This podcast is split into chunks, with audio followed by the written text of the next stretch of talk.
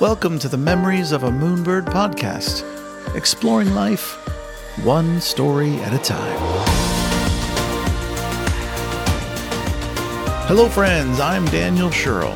Today on the show, they're a married couple raising four kids here in the United States. Their youngest child, Declan, was born with CCMV or congenital cytomegalovirus, which eventually led to cerebral palsy. Now, after having spent several years raising a child with CCMV, they have a website and a podcast to not only help other parents of the world understand the disease, but to share important information about CCMV and hopefully be a resource that they wish they'd had when they first started this journey. Today, they're here to share their story and help spread awareness. So please welcome Katie and James Hou. Hey guys, welcome to the show. How are you? Good. Thank you for having us. Yep, doing good here too. Thank you. I want to thank you both for joining me. And I want to thank you, first of all, for having the courage to publicly talk about this and tell your story because I think it's so important. I'm going to jump right in with a couple of fun questions first. Where are you both from? I'm from originally St. Louis, Missouri, but I was mostly raised in Kansas City. And originally Taiwan, mostly raised in small town southwest Missouri. So, what do you guys each do for a living?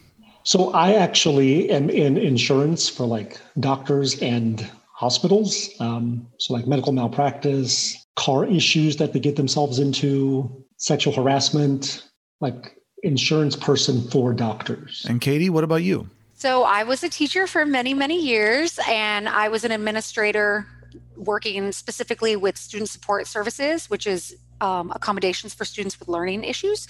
And now I am a stay at home mom. Awesome. Now, how long you guys been together? 2006. Yeah. That's great. Well, congratulations. And I'm just curious, how did you meet? Well, we actually both switched to education as a major when we were, I guess, well, James must have been in his third year. I was in my second year at the University of Missouri. In Columbia? Yeah. So everybody who switches has to take this this big class called immersion where you get the three classes that you would have taken spanned over your freshman year in one big class and lecture setting. So it's like I think it was an 8-hour class or something like that. So we were in that class together. There weren't a ton of people and I noticed him and I was like, "Oh, you know, whatever, that's interesting. He's in like a, a military uniform." And then we went to our next class, which was um, 20th century American history. And he was in that class too. So I was like, I should be friends with that guy because then we can study together. And so I went and I sat next to him, and like, I'm very, I guess, loquacious. He's very quiet and reserved. So he probably thought I was just like this crazy person sitting next to him, talking to him, and like being like, What's your deal? What's your last name? Why are you in that military uniform? All this stuff. So, anyway, we just were friends for a long time in college and actually, we were going to both student teach together for the Department of Defense in Italy, which was my idea. And James was like, that sounds awesome. Put my name on all that paperwork you've been spending so much time on. so I put his name on all the paperwork, and we were both going to go to Italy, and it was going to be super cool. And I was actually dating this other guy at the time, and we have been dating for seven years. And he was starting medical school. And I was like, oh, I don't want to go away. It's going to be too much stress on the relationship. So I met James at like Chick fil A in the student union, and he was like, Well, I, I, don't really care if you're going. Can I still go? And I'm like, Yeah, you can still go. So he had this amazing European experience, and I student taught at my brother's high school in Kansas City. And then my boyfriend and I broke up about a month later, and James took me out to say thanks for making it possible for me to go to Italy, and the rest is history. When he showed up to take you out to Chick Fil A to say thank you, did he was he in his uniform, looking like a sexy Asian soldier? No, so Chick Fil A is where I told him I wasn't going. He actually showed up looking very handsome, and he took me out on the plaza to like this Italian restaurant. Yeah, yeah, I've been to the plaza. It's actually really beautiful. Yeah, it is beautiful. So that was fun. But I just remember thinking like. Did he look this good the whole time we were friends and I just never noticed? so, yeah. And by the way, my girlfriend Jolene is also a graduate of Mizzou. Oh, cool. Oh, did not know that. Okay. Yeah. Huh. So tell me a, a, brief summary of your family. You have four children. Yeah. So four children uh, 13, 12, 6, and 4. Kind of two pairs, right? The older pair are real close and the younger pair are real close. The older pair were born and I guess spent their first two to three years in St. Louis. And then we moved to New Orleans in 2010 when they were four and, well, almost four and two. I think to and then we spent eight years there. So I think to this day they think of themselves as New Orleanians. Um, we moved to Houston two years ago, so the younger kids were born in New Orleans, but we moved when they were two and three, four also. So they think of themselves as Texans. So so it's it's boy, girl, girl, boy is the Right. order we have. And then our youngest, Declan, is the reason, you know, that we do our podcast. So he was born with something called congenital cytomegalovirus, and then that led him to having a lot of health problems and eventually a diagnosis of cerebral palsy. And so that's what we're going to talk about. Uh, explain for the listeners what is cytomegalovirus. Sure. So cytomegalovirus is actually a really common virus in the United States. I believe, gosh, I don't know the statistic, but it's a pretty, oh, I think it's like 80% of the United States population will have had it by the time they're 40. So when you get it and you're not in the womb, it's just like a pretty bad cold.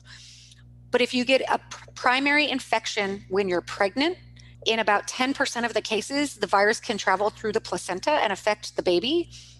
And then in about 10% of those cases, the babies are born symptomatic. And so that was the case with Declan. I unfortunately acquired it while I was pregnant with him. Um, so the most at risk groups are people who have toddlers. And so our daughter Elliot was a toddler. She was in daycare. So that makes her at risk for getting just regular CMV. You shed CMV over the course of two years and you shed it through your bodily fluids. So tears, you know, saliva, urine, stuff like that.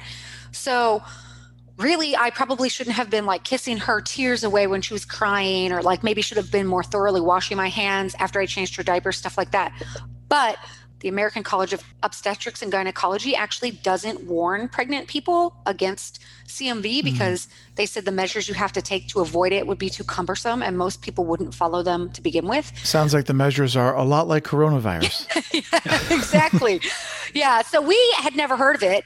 And then at 34 weeks, the doctors just noticed some um, fluid on his brain in one of our scans. So then we knew something was going to be wrong. We just didn't know what was going to be wrong. So then he was born at 36 weeks and six days. And he was like almost six pounds, but he had like a really, like his stomach was enlarged because he had an enlarged liver and an enlarged spleen. Mm. He had petechia, which is red dots kind of all over his body. And then a lot of babies with it are born with um, microcephaly, which is like an, a smaller brain, but then also your head also is smaller, which people are, most likely um, associate that with Zika virus. So anyway, they diagnosed him with CMV, with congenital CMV, and he had to take a pretty strong um, antiviral medication called Valcyte for six months. And yeah, like most of the stuff, like the um, spleen and the liver, all kind of worked itself out. But he did get, he has permanent blindness in one eye. Excuse me, he has permanent blindness in one eye. Um, one of the biggest um, side effects of CCMV is hearing loss, which can happen at any time really over your lifetime if you're born with with CMV. So what happens with the, you know, 90% of babies who are born asymptomatic, like they go home and their parents think they're perfectly healthy and then at about 2 they can't hear and the parents have no idea why. So usually when you have a hearing loss like that it's a genetic cause. So then a ton of money and research goes into trying to find out why this child has gone deaf because if you're not diagnosed with congenital CMV in the first, I think, three weeks of life, they can't tell if it's congenital CMV or regular CMV. Whew, it's a lot. no, that's that's all very important stuff to understand. Did you know about his condition before he was born? Well, we didn't know it was CMV until about three days after he was born because they had to collect. They suspected CMV. Wait, wait. When they told you there was like fluid in the brain, what did they tell you it could have been? And were you weren't you concerned at that point? Oh yeah, we were super concerned. They just didn't tell us anything. And then actually James was more concerned because we saw a specialist and he was like, Yeah, there's definitely fluid on the brain, but I'm more concerned about the heart. And so obviously like we knew he was gonna be sick. And I was really stressed out about it, but you know, there's like not a lot you can do. You just kind of have to wait and see what happens when they're born. So now Declan's born. They confirm a few days later what it is, and then what happens from there for you guys? So I guess backing up slightly. So when we so again it was 34 weeks. They found that when they did the brain scan, there's ventricles in the brain, so it's like two empty spots that everybody has. For him, those were larger than they should have been at that level of development, and one was larger than the other. So they said, you know, we don't know what's wrong, but this is not normal. Let's send him in for a for an ultrasound. And the ultrasound, the doctor also said, I don't know what's causing that either.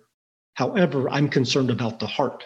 So as patient, you know, as parents who, you know, our number three actually had a much more complicated stressful pregnancy than than Declan did. So all of a sudden, perfectly healthy up to 34 weeks. It's a brain issue. It's a heart issue. Literally going into the delivery room.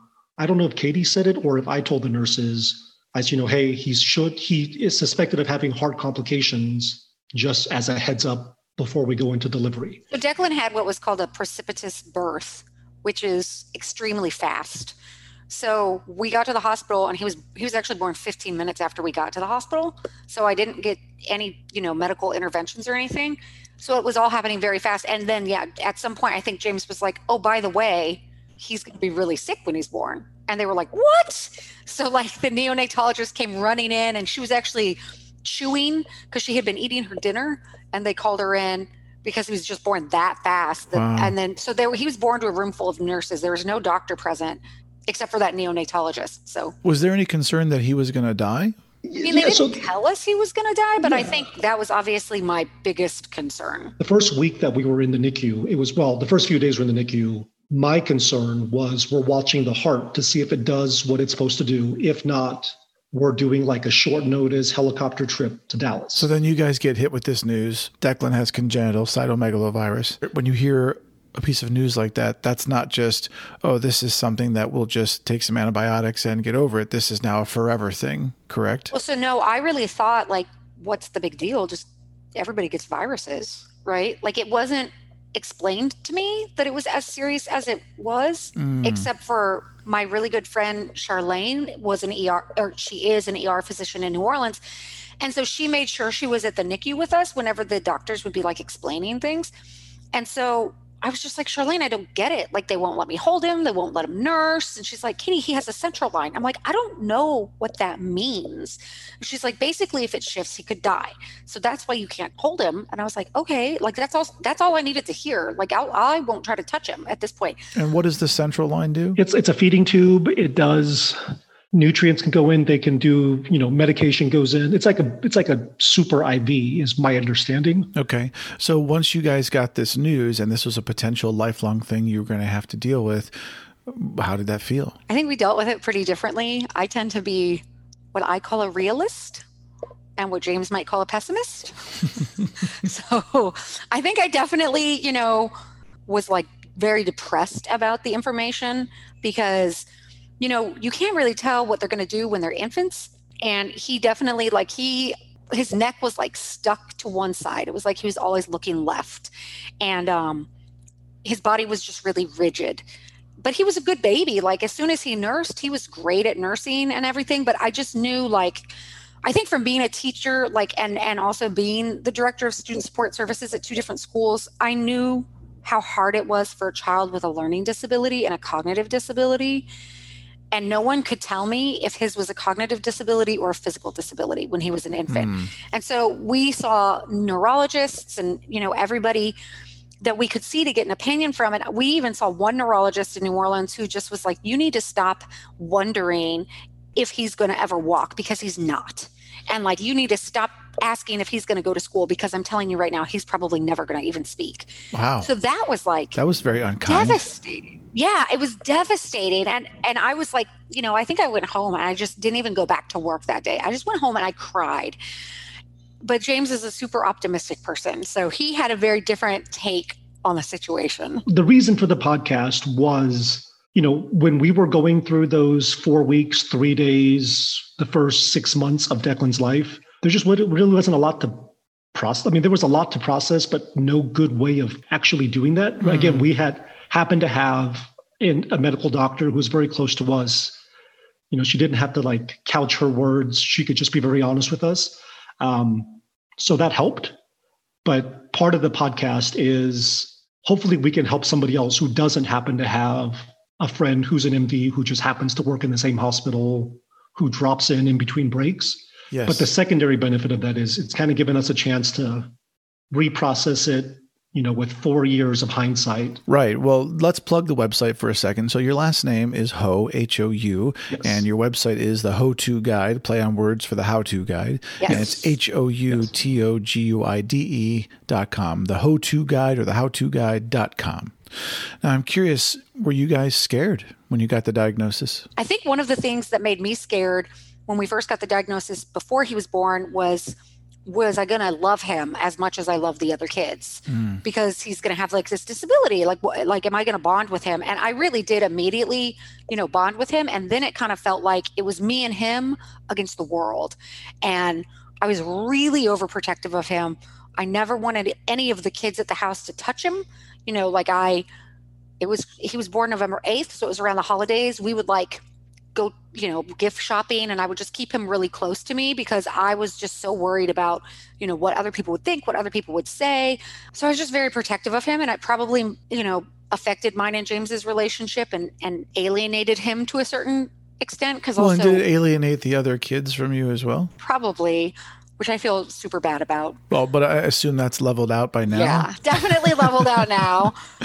Well, James, uh, how do you think you handled things? I think we deal with the unknown differently. For me, it was, you know, like I don't know what's going on, but I do know that we have these two appointments and we have another one next week. And James, you have a military background. Yeah, I guess so. Yeah. Do you go into, you know, task oriented mode? Maybe. I mean, right, it's so hard to tell like why people approach things differently. I, didn't know what was what where things were going to end up, but I knew what was happening next week, right? So it was easy to focus on on next week. Right now, for any listeners out there who are dealing with this, who maybe it's fresh for them or their families are just new to this thing, what's like the number one or two piece of advice you'd give them? as as awkward as it is to say, I think I think our podcast does kind of fill a gap we didn't know other special needs parents. And I think every special needs family kind of goes through this on their own. You know, you Google, hey, my kid has insert issue here. And you know, you hear, you know, you get directed to WebMD first of all, then you get kind of the Mayo Clinic, all of which, you know, there's back and forth about how good any of that information is but that's not what you care about as a, as a parent right like you want to talk to another parent because all of the medical stuff i think we understand it but like that's not what you're worried about right it's like oh like mm-hmm. what does mm-hmm. this do for our family what does it do for the kids you know like what is his first day of school going to look like webmd does not cover that the mayo clinic does not cover that so that's kind of the, the genesis of why we did the podcast well in essence you're looking for the what to expect when expecting book yeah. of exactly. cytomegalovirus or whatever right, disorder exactly. yeah and i would say too to like take care of yourself mentally also which like you know depending on like your culture could be taboo but james and i at one point actually did do couples counseling and i think it helped a lot because like for me i couldn't understand why he wasn't like sad and scared. But for like you said with like i don't think he realizes that he goes into military mode but i think he definitely does. Um, and so to a person who wasn't in the military it seems like they don't care or they're heartless but really he's just trying to like you know, cross all these things off the to-do list in order to get to the next page. Well, it's actually the opposite. They care so much that they're just trying to get you to the next thing yeah. to get through this thing. It's it's a gesture of love, honestly. That's what I've I have a lot of friends in the military. So Well, and that's what we found through counseling too. Um, and we didn't go for very long because quite frankly we just didn't have a lot of time to devote, you know, like an You're so sick because we're just so awesome. An hour a week. no, I think it completely changed any resentment that I had that towards him, and also like, especially if your child is sick or has a disability because of like something kind of that you've done, like I, as like, I, and people are like, oh, it's not your fault, but like I caught a virus and it passed to him, so of course I blame myself. Also, I'm Catholic, right? So it's like that Catholic guilt is is raining down on you. So I definitely had a hard time talking about it with people and accepting help and and support. And so probably i should have seen like even just an individual counselor to process all of that. So you guys are dealing with all this stuff. You've you've gone to therapy. You've kind of found each other again through all of this stuff. And once you were on the road to dealing with this and living with it and everything what made you decide to want to make a website and a podcast and try to help other parents? Again we've been very lucky in, in so many ways. You know, medically, Declan's not as severe as he sh- could have been. We had a really good support group. Why don't we help other people who are going through this kind right. of thing? Right. And so, like, I think we saw kind of a way to frame, I, I don't want to say support group, but right, it was what we were missing, right? A way to frame to be the people that we wish we would have had to talk to, but not have it be so in, in the best way possible, right? Like a depressing story of like, oh, life is so hard right? I mean, I, I, don't know if you've like listened to any of the other podcasts on like dis- disabilities and special needs families. A lot of it is like how to plan for you when you're no longer around and your child still needs medical assistance, right? Or like how to plan your will, like how to choose somebody who will take care of your child, how to deal with the loss of a child, which is important, but like we couldn't contribute another. Well, you wanted to bring a positivity yeah, to the whole thing. Right. And, and I, I love what you said about you really essentially wanted to provide the resource that you didn't have when you were going right. through it. So I yeah. think that originally the focus was going to be all travel. Right. This is pre-COVID, right? Yeah. So like we had done like a huge review on zoos, like different zoos and their friendliness for like not only accessibility but also like affordability for families. We did a big thing on the Houston Museum of Natural Science. Like we had a lot of things planned out that we were going to do. But then with COVID, it didn't seem as relevant, you know, to talk about excuse me, all these different places that you could go and visit, which like you actually couldn't go visit, especially if you have a, a medically fragile child. So then it did transform more into, you know, interviewing specialists and talking about how to do virtual physical therapy in the most effective way hmm. with a little bit of travel still sprinkled in. So where Declan's concerned, what are the biggest challenges for you today as parents? So he has cerebral palsy. So he has the kind, and there's a scientific name for it, where it's basically his lower half so it's equal disabilities on both sides, but it's his legs mostly that are affected by it. He also has occupational therapy issues, which is fine motor. I would say now that's probably his largest issue is um, using his hands to do things. And he's blind in one eye. He's blind in one eye. He has super slight hearing loss, but so far is pretty good with that. He has trouble producing bile. So he's really, really skinny. So basically people with cerebral palsy when they do an everyday task they burn double amount the calories as a typical abled person so he's already burning way more calories than a normal kid his age but he also doesn't produce enough bile which produce which relates to weight gain so he's super duper skinny and then um oh he's sensory seeking which a lot of times kids with um like brain injury can be sensory averse. So, like, they don't want to put their hands in sand and stuff like that. Declan loves sensory experiences. So, like, roller coasters. He loves to go fast. He loves to do jump. He loves to jump. He loves to do all these things. But it also results in, um, with food, he puts way too much in his mouth at one time called overstuffing. So he actually chokes a lot. He's not the only one. I have that problem too. That's his biggest issue for me for him going to school full day is he has to have an a I have I'm very like just very direct with the school about this. Like he has to have an aide with him at lunchtime because he will choke. I've had to do the Heimlich on him twice already to the point where like he was turning blue. It was legitimate choking. how, how's his mental cognition? Oh, he's super smart. He's actually already reading. That's great. Right. So kids get tracked a certain way. And we wanted him to the extent possible to be in kind of the normal track, the normal classrooms. I think like cognitively he can keep up. Again, I mean, he's reading at four. I think kindergarten is probably very different now than when the three of us were in school. So I no think doubt. he'll probably get through kindergarten okay. I'm thinking like fifth grade, sixth grade, seventh grade. When kids start to become cruel. Right, exactly. Yeah. So that's honestly my biggest concern. I mean, I don't think I think he might be one of those kids that when there's a problem on the board and nobody answers, the teacher might call on him because he will know the answers, which is again all fine and good until fifth grade. And then right. So like that's a future problem. For right now, I have very little concern about him. Obviously, like choking at lunch is, is a big deal, but yeah, for sure, for I'm sure. not as concerned about him. Well, well, let me ask you a question, and just to circle back for a second, this all happened because Katie, you got the virus while you were pregnant, correct? Yes. But you don't know specifically how you actually caught it. I do not know. So, is there a way for women who are pregnant? Let's say someone's listening to the show now and they're three months pregnant. Is there a way for them to be tested to make sure they don't get this virus, or if they do, to, can it can it be dealt with if you know ahead of time that you have it? So you can, if you know you're of childbearing age, you can get tested for CMV, and if you're CMV positive, then you actually don't really have anything to worry about when you get pregnant. If you're CMV negative, and then you get pregnant, then you just have to be more careful. But if you get tested for CMV when you're three months pregnant, they have no idea if it's a primary inf- and you have it. They don't know if you like got it while you were pregnant or if you got it before you were pregnant. So, to all pregnant women out there or women planning to get pregnant, they should get tested before they get they pregnant. They absolutely should. And I even have a friend at work who did ask for the test. They're like, you don't have anything to worry about because it's super rare. And she goes, well, my good friend at work got it and I want to be tested. And she actually found out she was negative. And she did also have a toddler in daycare. So when she became pregnant, she just took extra precautions because she, you know, like knowledge is power, right? So she was aware that it was a thing. And so she knew to ask about it.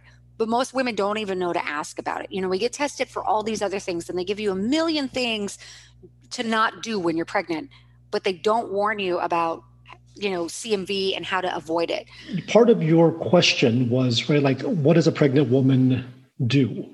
Part of the mechanism, and again, the, right, like not medical doctor, our understanding as explained to us so the three of us that are on this call right now, it's so prevalent that probably all three of us have had exposure to CMV and we are carrying antibodies. Well, and for the listeners, uh, CMV is a member of the herpes family, yes. correct? Yes. Because uh, it's also true that most of the population has been exposed to the herpes right. virus at this yeah. point. Exactly. And even so, like the, the the one that causes cold sores and stuff too. Like there's so many different types well, of people hear herpes and they yeah, they only yeah. think of genital right. herpes, which is it's a huge family of viruses. It's not just genital herpes, right. it's cold sores, it's yeah. A whole bunch of things. Yeah. So we've again, of, of three of us, chances are good that we've all been exposed. The issue with pregnancy is Katie, even though it's you know it's eighty percent of adults over thirty five or whatever had been exposed, she had not been, despite having three other kids, despite also having a toddler with wow. our first child when she was pregnant with our second.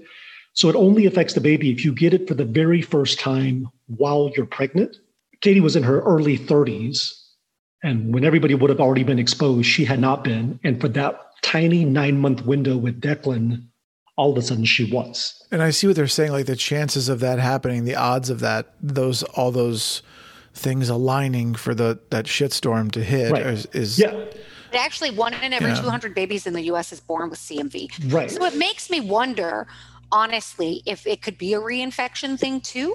Just given the numbers of people who who have been exposed to by the time they're 40 years old the numbers are so low and it doesn't make any sense. And this is just like a conspiracy theory.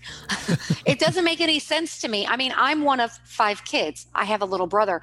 I have worked in daycares my whole life. I have worked in education my whole life. I was a nanny all through college. I babysat in high school. I was around kids. So if anybody should have had it i should have had it by now right, right. by the time i'm 30 years old. But for some reason I didn't have it. And we really don't know because I wasn't tested for it before pregnancy. So we don't know if really I really didn't have it or if I did. It's just bizarre. Right. And obviously, without knowing about it, nobody goes in and asks to be tested yeah. for it. Right. The other kind of, I guess the the silver lining to deck, right? Like like you said, like so many things had to kind of line up for it to even happen during that nine month window. The benefit was Declan kind of was right at the edge of having symptoms at birth that were detectable, but not severe symptoms. Because what Katie had said earlier is, had he been born without visible symptoms, nobody would have cared. We wouldn't have not have put him on an antiviral.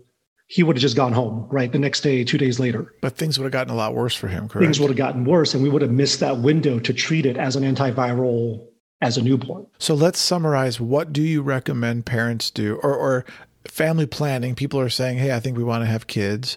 They should get tested. The the female should get tested for C- I should say the child bearer should get tested for CMV. Definitely. And then if they have it, they are fine. That's what the, all the research says right now. Yes. And if they don't, then they should be very careful risk, right. during the pregnancy. Especially if they work in a daycare, work in a hospital, or have a toddler who's in a daycare setting.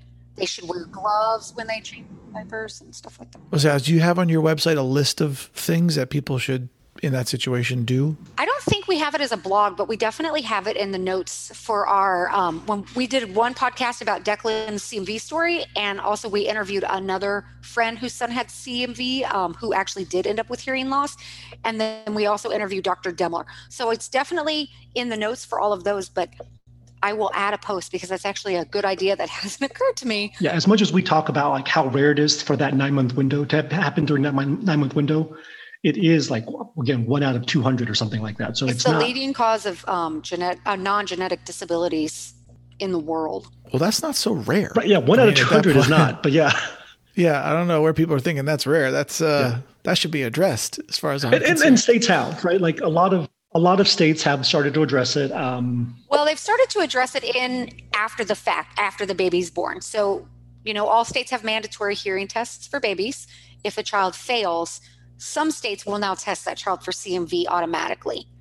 And some states have said, okay, we're going to put literature in the OBGYN's office about CMV, but most of the time, if you're in an OBGYN's office, you're probably already pregnant. Ah. So there's like not a lot you can do to avoid it, right? So really, I think it's it creates fear because you're like, oh crap, I'm reading this, but I've already changed my kid's diaper, right? So then and that's not healthy in pregnancy either. So I do see both sides of it. Like you don't want to be scared your entire pregnancy. And, and, and Declan would have passed the hearing test, which would not have triggered further screening. Mm. People, I mean, it's a complicated problem, obviously, and the science is not all clear cut yet. So I mean, states are trying to do it.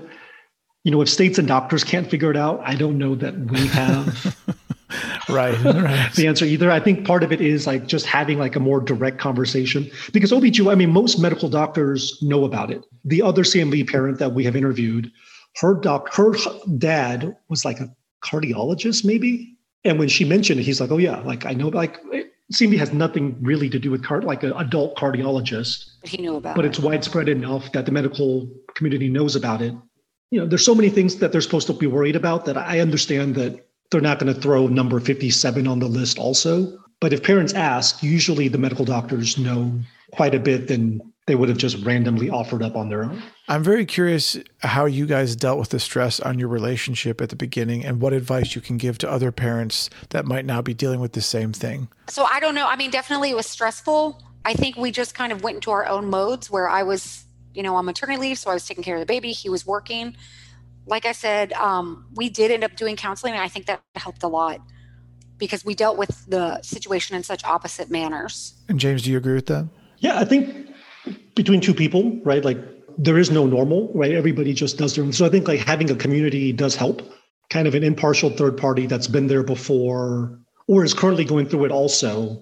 Not that I'm looking for backup or whatever, but it's just okay, like there's another way of looking at this that's helpful instead of like people getting tied into their way. Part of the longer term goal for the Hou To Guide is there are special needs communities all over the place, but there's no like umbrella group. So in Louisiana, in New Orleans, I had an adult mentor through work, and his son is my age, but had gone through significant medical issues early also. So he kept telling me like families helping families is the organization you go to. Mm. Like they were a huge help to me. You should go talk to them. If you Google families fam- helping families, like that's just such a generic term that, you know, there's like the local food bank of whatever, Boise, Idaho calls themselves families helping families. So you're but hoping you, that the that your website will become a place that can help people with a specific issue? Or just like for people to say, hey, in Southwest Missouri, in Central Ohio, the equivalent of Families Helping Families of New Orleans is called, right, Special Needs of Central Ohio. Because right now there's no way of knowing that. Yeah, I would I would like to have a directory eventually. Yeah, like, like a door. Yeah. The, the, like right now we have a directory of like all the national forests in different states, you know, and like a directory of the of the state parks and the requirements to get an access pass. So in that same vein, I want to have a directory of like these are the resources in your state. Right. I'm curious, how have the other kids handled everything with Declan? They're really good with Declan. They're very, very protective of him. They love him a lot. I think our oldest son has had the hardest time with it because he desperately wanted a little brother. And then he got one, but you know, it wasn't necessarily what he thought it would be. And he's so sweet. I love, oh, I love all my kids. Connigan's so sweet because he's this weird, like awkward 13 year old jock, right? So he like comes home and talks about like punching other kids and their privates and like, oh, it's fine, mom. Everybody on the football team does it. So he's like, there's that side of him. But then there's this side where, you know, he's throwing around the football at the park and a little kid comes up and wants to play. And then he plays with the little kid for, you know, an hour. And then he comes home and he says, it made me so sad because I want to do that with Declan. So it's like, oh, he has this big heart. And then the girls are just, you know, nurturers. Again, I think we've been very lucky. Um, Yeah, I mean that, that's really what I always come back to is like we're very lucky. Like our big kids are very good with Declan. Declan's issues, whatever they are, are not as severe as so many other people. Well, I'm curious, what does his future look like? Is there is this going to get any worse, or is it? Do you think it's, this is it? Well, actually, it's interesting you should ask that. So it's almost the one year anniversary of his surgery that he had called a selective dorsal rhizotomy. So, a selective dorsal rhizotomy is where the doctor removes the backbone and then tests the nerves in your spine, like in your back, and clips the overactive nerves that cause wow. spasticity. So, Declan has too had too much tone. So now he's learning to walk using muscles, whereas before he looked like he was walking, but really it was his spasticity propelling him forward. What I didn't know going into that surgery is that even though he was walking as a kid, by the time he was in his 20s, he would have been wheelchair bound the hope is, you know, now that that spasticity is removed, that he will gain muscle, he will learn to walk the proper way, and that he will walk that way for the rest of his life. But people with cerebral palsy, they do go downhill in terms of mobility, even if it's a mild case. Like the person, one of the people we're interviewing with is um, Todd Williams. He's the PT with CP, and I think that's pretty awesome. So he's got an Instagram page and everything, and he ran the New York Marathon and we talked about this because he actually did not have selective dorsal rhizotomy and so he knows like his in his future there's a very good chance he will be wheelchair bound now is there any kind of shortened life expectancy with people with uh, cp or, or this virus? I think that there can be because of underlying health conditions that can go along with cerebral palsy. But cerebral palsy is such a large umbrella that I don't really know. Like I know some people have lived to be in their 70s, like a normal, you know, life, and some people have had such severe underlying health conditions that they haven't. Declan does sometimes get a little respiratory issues when he's sick. That's why I'm not sending my kids to school right now. Um, but other than that, he's actually very, very healthy. So I think CP is such a broad condition that it's hard to hmm. say really. Does that make sense? And, and that's part of again like i feel like i'm plugging the podcast a lot but uh, you know you, you and i that's your job. about, go ahead. Plug away. So most parents of special needs children do not themselves have special needs. Um, and that's kind of something that we're discovering is right we call ourselves special needs parents but what does that make declan when he's a parent with special needs right? So like the terminology is vague and very fluid. So part of the goal of the podcast, and again, if there was another resource that we just don't know about yet, we'd love to know about it. Um, so like Todd, Todd as somebody with CP who's an adult who will potentially go through this change in his life, he's the only one that can have that conversation with Declan that Katie and I will never have. Right. I went through law school with a friend who was like an 18 year old pilot. And then at 19 started losing his sight. And obviously, like sight is the most important thing as a pilot, right? So, like, you have a child who's so driven that he did all that by the time he was 18. And then it was like six months later, all of it goes away. I, you know, I, I, I had some conversations with his, with his parents, but still, like, I have more in common with his parents than with him as my classmate. So that's part of right. Like the podcast, we know we talk CMV because that's what we know, but Todd can offer so much more.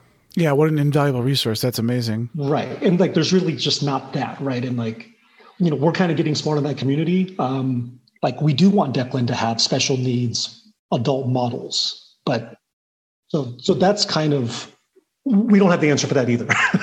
Hopefully, like the podcast becomes a community, or again. Well, I was going to say you don't have to have all the answers because having this resource and what you've done and created is such a fantastic way to help find those answers right. and have the support of all this community around the world. It's an international community, yeah. you know. It's that's fantastic. Well, and we just don't want to limit him in terms of what he can do. Like we're fully prepared for him to live at home for the rest of his life, but maybe it's going to be Connigan who lives at home for the rest of his life. Like you have no idea what your kids are going to do, right? So just not holding him. Yeah, back. I mean, I'm the youngest of seven kids, and I got to tell you, I was the one stuck at home for a long time.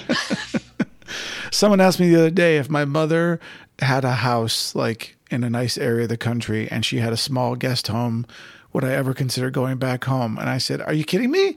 Like being near my family, but far enough away to have my own place, but I get to hang out with my mom and have free rent and someone doing my laundry? Let's do that right now. Yeah. Sure.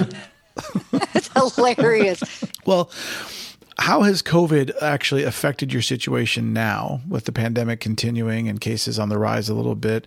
Uh, do you guys have to be extra careful with him because of it? We are because, you know, cerebral palsy is considered an at risk um, community for COVID complications. We don't know really if he's going to be at risk or not. So I just keep him home. And is that difficult for you as a parent? No, I mean, I love my kids. Everybody loves their kids, obviously. I am especially equipped, I guess, to help them with virtual school because I was a teacher for so long. So I definitely feel for those parents who, you know, are like a banker and then all of a sudden their kids are at home and they have to help their kids with school and mm-hmm. they don't know how. I'm enjoying it. I we also have a daughter with asthma, and and and she her allergist said like she would be one of the kids who ends up intubated if they caught COVID. So we just keep them all home. Well, let's talk about a couple of uh, worldwide and personal questions. How do you guys feel about the state of the world today as parents? Well, right now, you know, with COVID, Declan can't go into in person um, therapy. And I just want to shake people and tell them to put their masks over their noses because he's the only guy has six years post op to to to make gains. Declan is able to function in a virtual setting. It's not as good, but he's able to do it. So yeah, I mean, again, obviously terrible all around. We are kind of like, we are very grateful that Declan is able to kind of stay above water despite challenges. Um, again, things could have very easily gone the other way. And if his condition was a little bit worse. Well, I mean, gratitude is a wonderful thing. And I, I, think your awareness of that is awesome and the ability to spread that to other parents and be thankful for the little things, you know. I read a great quote once that said, be very thankful for all the things you don't have. Right. Exactly. But also, I think it's a scary time to be a woman. I think it's a scary time to be non white. Um, you know, James. In America. Yeah, in America. And James came over as an immigrant. You know, he only got his citizenship, what, in college, James? Oh, three. Yeah. So when they, when issues are floated about like taking people's citizenships and stuff away, it just, it scares me. Right when COVID happened, I was driving back from Missouri with the kids all by myself. And we were in um, a gas station in Texas and somebody like made Asian. I don't know how to say it. Like they pulled their eyes into slits towards my my oldest son, Connigan. So like stuff like that. Like he's 13 years old. Why are you? You know, he's born and raised here. Most definitely. Well, Katie, if you were elected president of the United States of America tomorrow, what are the first three things you would do? Oh, three things. Okay. Well, I would probably work on just like public education? Public education, one. Number two. Okay, number two. Gosh, I don't know. This is a hard question. Um, I guess I would make social services more readily available for people who need them. Awesome. Number three. Oh, man. Oh, universal health care. Yes. Does that fall under social services or can that be separate? It can be separate. Okay. That's wonderful. Yeah. James, what about you? First three things as president, the first Asian president of the United States. right? It's basic, uh, universal basic income, right? A thousand dollars for everybody is what the first Asian president would have yeah. wanted had things gone the other way. Um, yeah, I'm down yeah. for that. Um, yeah, like healthcare, education. I mean, honestly, you can't just take mine. We're very lucky, and like we've benefited from all of that. So I think not everybody yeah. has the same so wait so healthcare education and what's your third thing you would do just like very broadly i guess opportunity james do you think that the human race will survive and have a bright future are you are you optimistic i, I am yeah yeah i think so well, the pendulum swings yeah katie naturally the pessimistic person i don't know i mean I, I think of like the book children of men and i'm like oh my god is that where we're headed right now so i i don't know I hope so. What's the first book you read or movie you saw that made you cry? Oh, Rudy, the movie Rudy. Do either or both of you believe in God? I mean, I do. I'm religious to an extent of like a pick and choose Catholic, right? Okay. Catholic light? Catholic light, yes. Or diet Catholic? Okay, James. Short answer probably no. Um, but but grateful for things that work out. So Okay.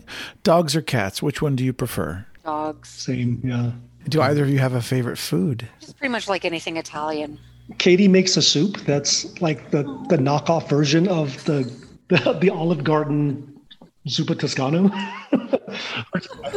but it sounds really trashy when I say like my favorite meal is the unlimited soup at Olive Garden.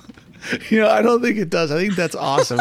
you know, we were, um, I, I, think the listeners have heard this story before, but I was in Portugal working at this international gourmet food festival with all these Michelin star chefs, and I was interviewing Massimo Bottura, who's this world famous, you know, Italian chef, and we asked him, so you make all these incredible foods. What's your favorite thing? And he kind of looked to the side and got all sentimental, and he goes, "Ah, uh, you know, it's uh, just." a simple ravioli that my mother used to make. Aww. And it's like I think when human beings reduce their whole lives down to things, we we can reduce them down to these very very simple things. You know. Uh, are either of you afraid of dying? I mean, uh, yeah, I am. Mostly because I don't want to leave my kids. Yeah, we talked about right, like the the planning for kids. Um, definitely very concerned. Right, like there's a lot to do between now and then especially for, for number four. So, yeah. Do you think you weren't afraid of dying before you had children? I guess personally, no, except for like work left undone, right? So, if either of you could tell your younger selves anything, you transport back in time to when you were like 15 or 20, what would you, what would you tell young Katie and young James? Um, I guess just it's going to, you know, things get better. It's hard to be, well, you know, you're one of seven. It's hard to be one of many and maybe like when you're the younger set, you're not maybe given as much attention as the older ones and stuff. So life always gets better. James? Probably I'm the opposite of what Katie said. Right, like teenage boys. Things are going to get worse, little James. Enjoy it teenage now. Boys, Don't talk to that girl in education class. No, I'm just kidding. Teenage boys do stupid stuff. I probably could have been yeah. nicer to people as a teenage boy in hindsight. So I could have been the make it better instead of like doing stupid stuff that teenage boys do. So, what do you think is the purpose of art? I think it's to maybe, how do I phrase this? It's to like express ideas that maybe words can't necessarily put justice to. James? I, I think I'm the same way, actually. Just make sure you reverse this in editing so that I said it. Yeah, not fair, James Hou. um, you cannot uh, copy my James, answers. what is? uh, but that's a compliment. You have great answers.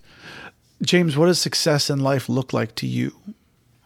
I think raising like happy, functioning, well-adjusted kids. Um, right, like as adults, we all carry baggage, but if I can leave my kids with a little bit less, that's that's a good life well lived. Katie. So actually, I'm going to copy his. It's raising good people like people with hearts who give and who love and who don't judge other people. And for both of you, what's your spirit animal? I guess I'll say tiger because people joke that the kids are so good in school because their dad's Asian, but in reality, I'm the tiger mom. so I'm gonna say it's funny. a tiger. Plus, it's the Missouri Tigers. So there you go, yeah. Mizzou Tigers. That's awesome. Uh, James, probably a dog, but specifically our dog, who's just like super chill and we'll just sit on the couch. I think in a perfect world, I would spend a lot of time napping on the couch. I, I love it. So at the end of the podcast, the thing I do with every single person is I play a game called 299 Philosophical and Life Questions with Moonbird. I have this list I've collected over the years of all these questions from 1 to 299. Normally, the interviewer picks two random numbers, but I'll let you each pick one number. So you each give me your number of the question you like, and I will read you that question. Who wants to go first? 55. 55. Where is your favorite place in the entire world to go? Hmm. And to the bathroom is not an acceptable answer. yeah. Probably not a particular, like a specific place, but I, I do enjoy being outdoors. Um, like normal life, work wise, family wise, is pretty hectic. Um, so this has been really good. Yeah, it's just uh, yeah, outdoors is a great answer. Okay. Uh, Katie, what's your number between 1 and 299? 17. 17. Here we go. Oh, you already answered that oh, one in the podcast. Man. Pick another one. Okay, let me think now. That's hard. To through 299. 299. Okay. What would your pet say about you if we asked for a reference? Oh, that I am impatient and mean. that I don't like when they put mud on the couch. you don't think they would say that they're very well taken care of and loved? I hope that they would. They're both sleeping in their very fancy kennels right now. So, yes, well taken care of and loved, hopefully. Well, in closing, is there anything else you'd like to tell people? I would say one, a lot of what we want to do with the website is kind of a crowdsourced right? Like knowing the family support group of Ohio is not something we will ever know. Part of the challenge is if you Google special needs family Ohio, you're going to get like the Ohio Family Services page, right? Which is very different than like what special needs parents can offer each other. So that would be the one. If like listeners out there, you know, we would love a contribution of effort, but just give us like a starting point so that we can, you know, even if it's just a nationwide directory of three organizations in small towns throughout the Midwest. That's three more than we have so far. Well, so if any listeners out there are hearing this and they have some of this information, please contact James and Katie. It would be wonderful to add your information to their forthcoming directory. Or if anybody is already doing what we're trying to do, but better, like we're more than happy to contribute. Like we're not in this so that we become like whatever, right? Like it's not a contest, um, you know it, it is very random, like who you run into. So it could be somebody who's, you know, been doing this for five years. They have a directory, they have whatever, and we just don't know about it. And it'd be helpful for us personally, instead of trying to build this out ourselves, kind of figuring out what's good for us, hoping it's good for other people too. Katie and James Hou, I can't thank you enough for coming in today and sharing your story. For friends and listeners out there, remember it's the Hou To Guide or How To Guide, T H E H O U G U I D E dot com and sincerely wish you and your family the best of luck with everything you're doing. Thank you very much Thank for you. having us. Take care. Thank you. You too. Thank you. Friends and listeners, while you're out there visiting Katie and James's website, make sure you head over to patreon.com forward slash moonbird and throw a dollar our way to support the show. Every little bit helps us keep this going. And if you'd like even more Moonbird in your life, and hey, who wouldn't? Head on over to memoriesofamoonbird.com or visit me on social media at Memories of a Moonbird. Stay safe.